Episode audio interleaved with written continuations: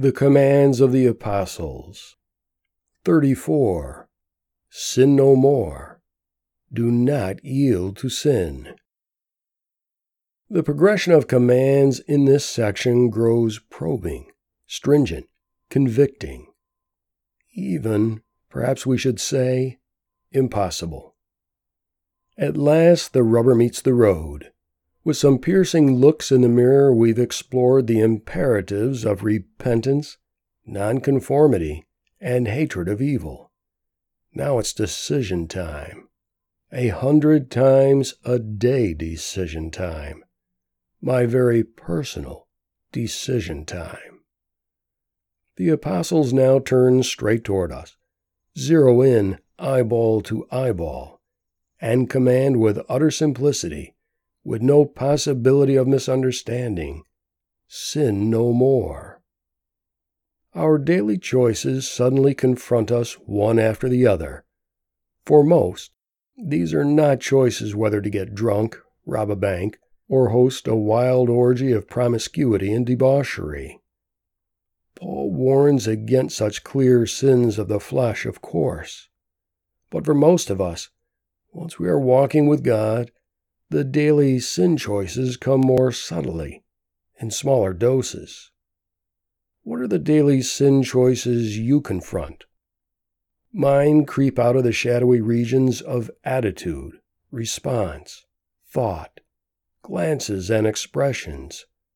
Kindnesses I could have shown but didn't, smiles I could have sent out but didn't, gracious words left unsaid, muttered frustrations rather than whispered thankfulnesses, conversations turned upon myself, needs of others ignored, flashes of envy or covetousness, and how many other tiny revelations of my ugly self.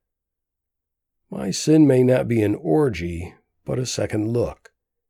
Not robbing a bank, but wishing I had another $40 in my wallet Yet aren't the roots identical? The Bible's contrasts are full of insight. We have focused on Paul's distinction between flesh walking and spirit walking. The practical mechanics of that either or contrast is illuminated by the word yield. Like all the command terms by which we practicalize the imperatives of the New Testament, yield is a verb a verb of choosing, a verb of will movement, a verb pinpointing laziness or strength, a verb of giving in or of spiritual muscle flexing. The contrast sits starkly before us.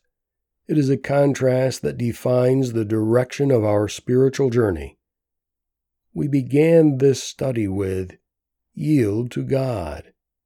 Now we encounter the contrasting opposite do not yield to sin. In which direction will our yieldings move us? Toward Christ likeness or toward conformity with the world? We will yield. What forces and impulses are we yielding to? The following quote has recently made the internet rounds.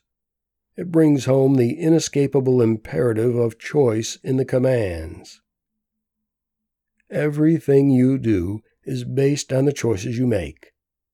It's not your parents, your past relationships, your job, the economy, the weather, an argument, or your age that is to blame. You and only you are responsible for every decision and choice you make. Period. Author unknown. Consider yourselves dead to sin and alive to God in Christ Jesus. Romans 6:11. Do not yield your members to sin. Romans 6:13. Let us then cast off the works of darkness. Let us conduct ourselves becomingly, not in reveling and drunkenness, not in debauchery and licentiousness, not in quarreling and jealousy. Make no provision for the flesh to gratify its desires. Romans 13, verses 12 through 14. Do not desire evil. Do not indulge in immorality. 1 Corinthians chapter 10 verses 6 and 8. Come to your right mind and sin no more. 1 Corinthians 15:34. Do not gratify the desires of the flesh, immorality, impurity, licentiousness, idolatry, sorcery, enmity, strife, envy, drunkenness, carousing, and the like.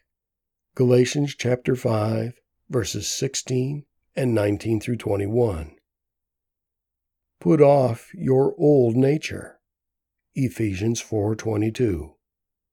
Put to death therefore what is earthly in you: immorality, impurity, passion, evil desire, and covetousness, which is idolatry.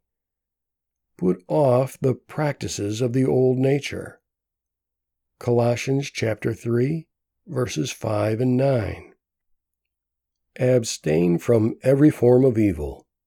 1 Thessalonians 5:22. Put away all filthiness and wickedness. James 1:21. Resist the devil, and he will flee from you. James chapter 1 verse 21 and 4 7. As aliens and exiles, abstain from the passions of the flesh. 1 Peter 2:11. Live no longer by human passions. 1 Peter 4:2. From the Commands of the Apostles by Michael Phillips. Read by Michael Kimball. More information on this and similar writings may be found at fatheroftheinklings.com. Visit Amazon to purchase the Commands of the Apostles and other books by Michael Phillips.